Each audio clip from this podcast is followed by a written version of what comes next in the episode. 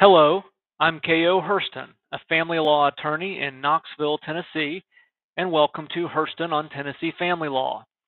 The written version of today's post appears on my blog, which is also called Herston on Tennessee Family Law. I hope you find it helpful.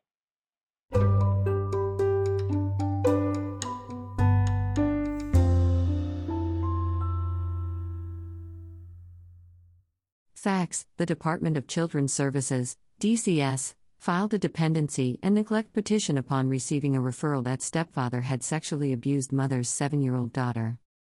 DCS arranged for a forensic interview, during which child described several instances of sexual abuse by stepfather.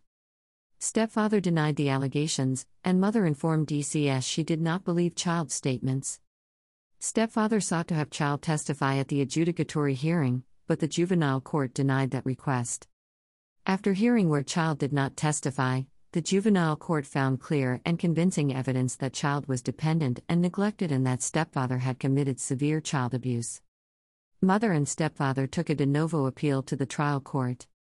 Stepfather sought to take child's deposition, but the trial court prohibited that after child's therapist said the exposure to the stress of a deposition would not be in child's best interest and would pose a substantial risk of trauma to her. Stepfather again asked to call the seven year old child as a witness during the trial to advance his theory that child had been coached by father to make the allegations of abuse, and the forensic interviewer failed to ask questions about the possibility of coaching.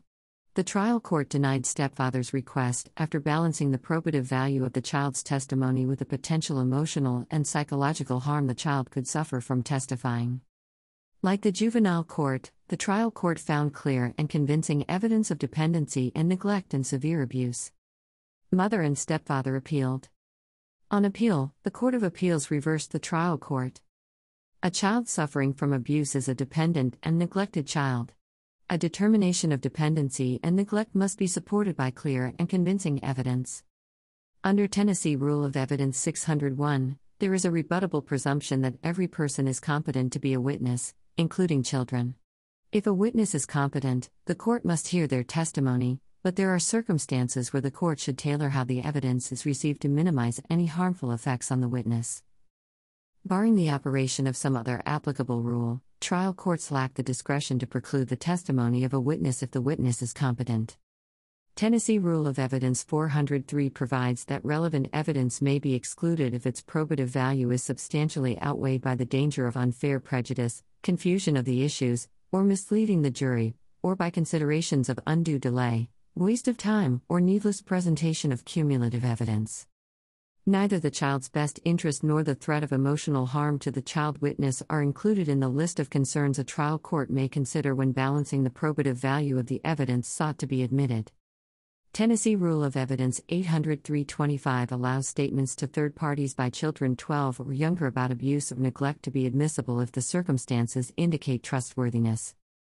The court found the trial court erred in applying a balancing test that does not exist in Tennessee's evidentiary rules to exclude the testimony of this child witness. Greater than DCS contends that inasmuch as Rule 80325 requires that declarants 13 years of age or older testify in order for their hearsay statements to be admissible, the converse must also be true, namely, that children aged 12 or under are not required to testify for their statements to be admissible. While we understand DCS's postulate, we nevertheless are unable to conclude that the absence of any like requirement for children under the age of 13 demonstrably indicates that trial courts have discretion to exclude their testimony based upon a balancing test not contained in Tennessee's rules of evidence. Greater than. Greater than on this point, DCS asserts that if children under the age of 13 were always required to testify when their out of court statements are admitted, this hearsay exception would be nullified. Respectfully, in presenting this argument, DCS appears to conflate two separate questions 1. Whether in court testimony is required for the admission of an out of court statement, and 2. Whether a trial court may exclude the testimony of a child who is otherwise competent.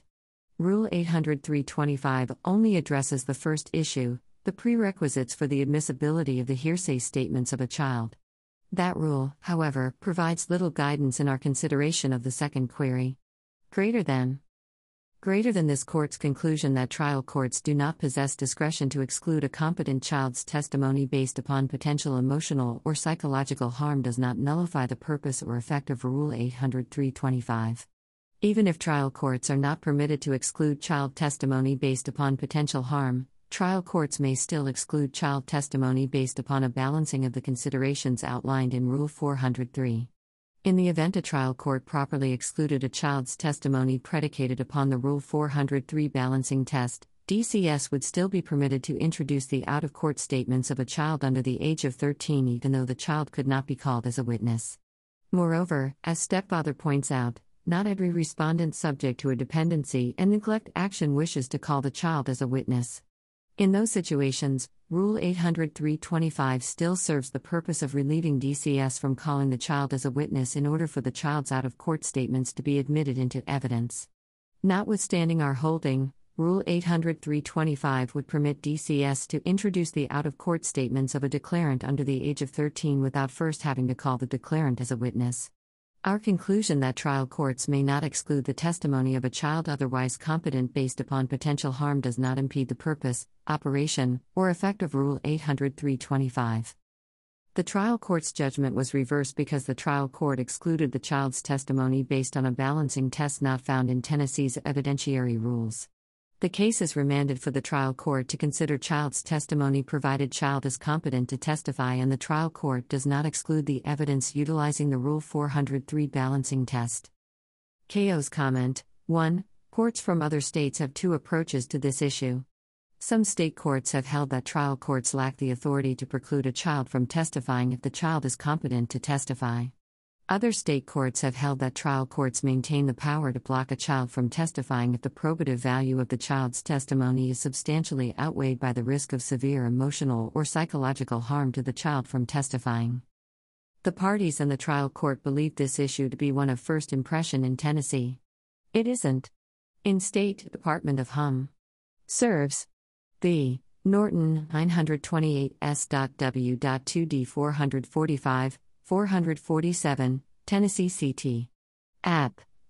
1996. The Court of Appeals determined that trial courts lack the discretion to preclude the testimony of a witness if the witness is competent, expressly rejecting consideration of the child's best interest or the propriety of forcing the children to testify in court and excluding potential testimony. 2. The court notes that this opinion does not limit the trial court's discretion to use the accommodations found in Tennessee Rule of Juvenile Practice and Procedure 306 to minimize the potentially harmful effects of testifying.